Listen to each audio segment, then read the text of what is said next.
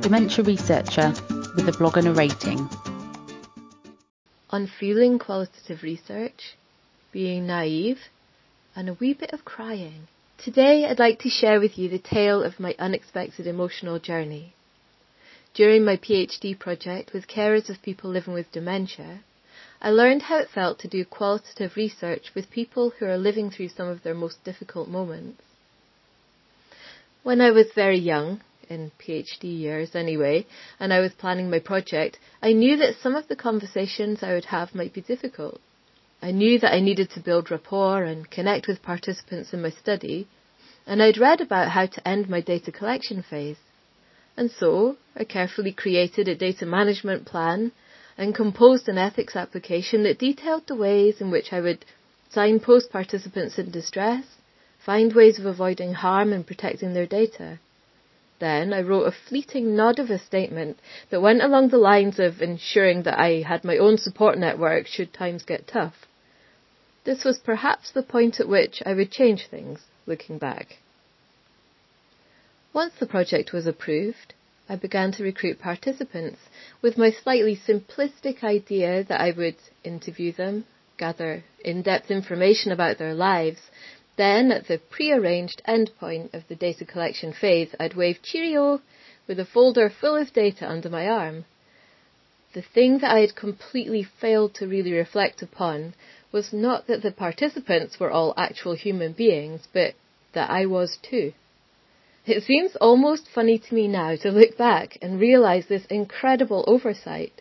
I could perhaps blame a little bit of it on trying to live up to the old school proper researcher image in which objectivity and distance reigns supreme.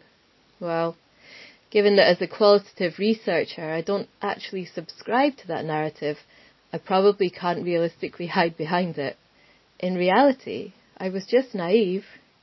And so, what actually happened during the course of collecting data and analysing it with these real live humans, let me tell you. From the outset, my first emotion was fear. A little bit of fear that I wouldn't get good enough in-depth data to complete my project, but much more powerful was the fear of asking questions that would cause the participants pain or discomfort. It turns out that when a person is living with somebody with a degenerative condition, even the very happiest of conversations can also be the very saddest. And I was fearful that my responses would somehow make the participants feel as though I was making some kind of judgment or a comparison with the stories that they told me. I still feel my heart squeeze with sadness when I read some parts of the transcripts because the grief is palpable even through typed paper. Sometimes when I'm describing findings, I can feel my eyes start to well up because in its very essence, the end of life can be so difficult for those who bear witness. And for six months, that included me, even from the very periphery. There was guilt. I felt guilty that I was, in some sense, using these participants to create a PhD that was primarily for my own benefit, although I remain hopeful that the outcomes could at some time affect positive change for future carers. There was guilt that sometimes participants would cry because of things that I asked them, and there was guilt that I was not in their shoes. I could put that story down and carry on with my own life, and they couldn't. Perhaps I'm a person predisposed to feeling guilty, but I was so grateful to the participants for spending some of their very limited free time talking to me. I managed to feel guilty about that as well.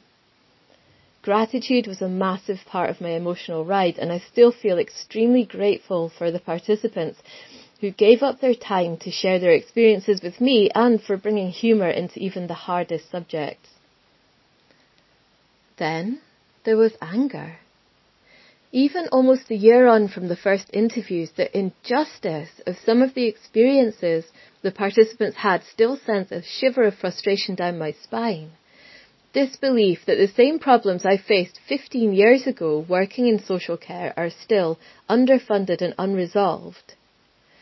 During these parts of the interviews, I can hear myself being unnaturally quiet in the recordings because I know I was concentrating hard on not interfering with the participant's story.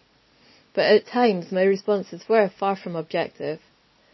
I was, from the start of my PhD, aware that what had brought me to my research was a sense of wanting something better for the people that I was researching. My personal experiences of working in home care hadn't all been fantastic, and some part of me was probably on a mission to find a solution to all of social care's woes.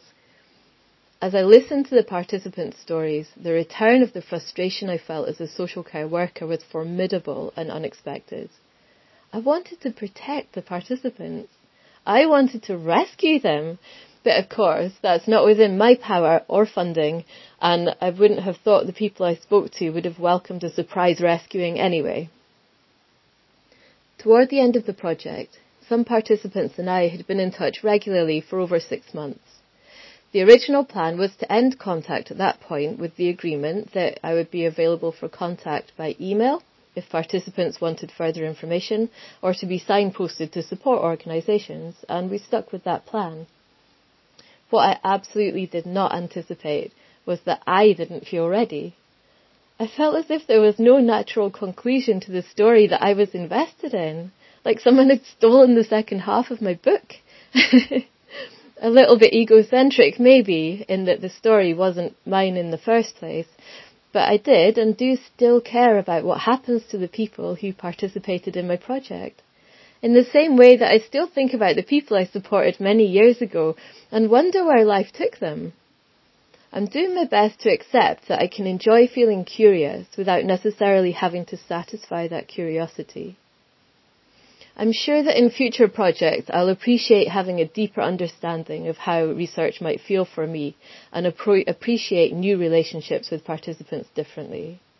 I've reflected on how these experiences might form and shape how I develop my thesis, and I want to embrace that influence without allowing it to completely overshadow my analysis and writing.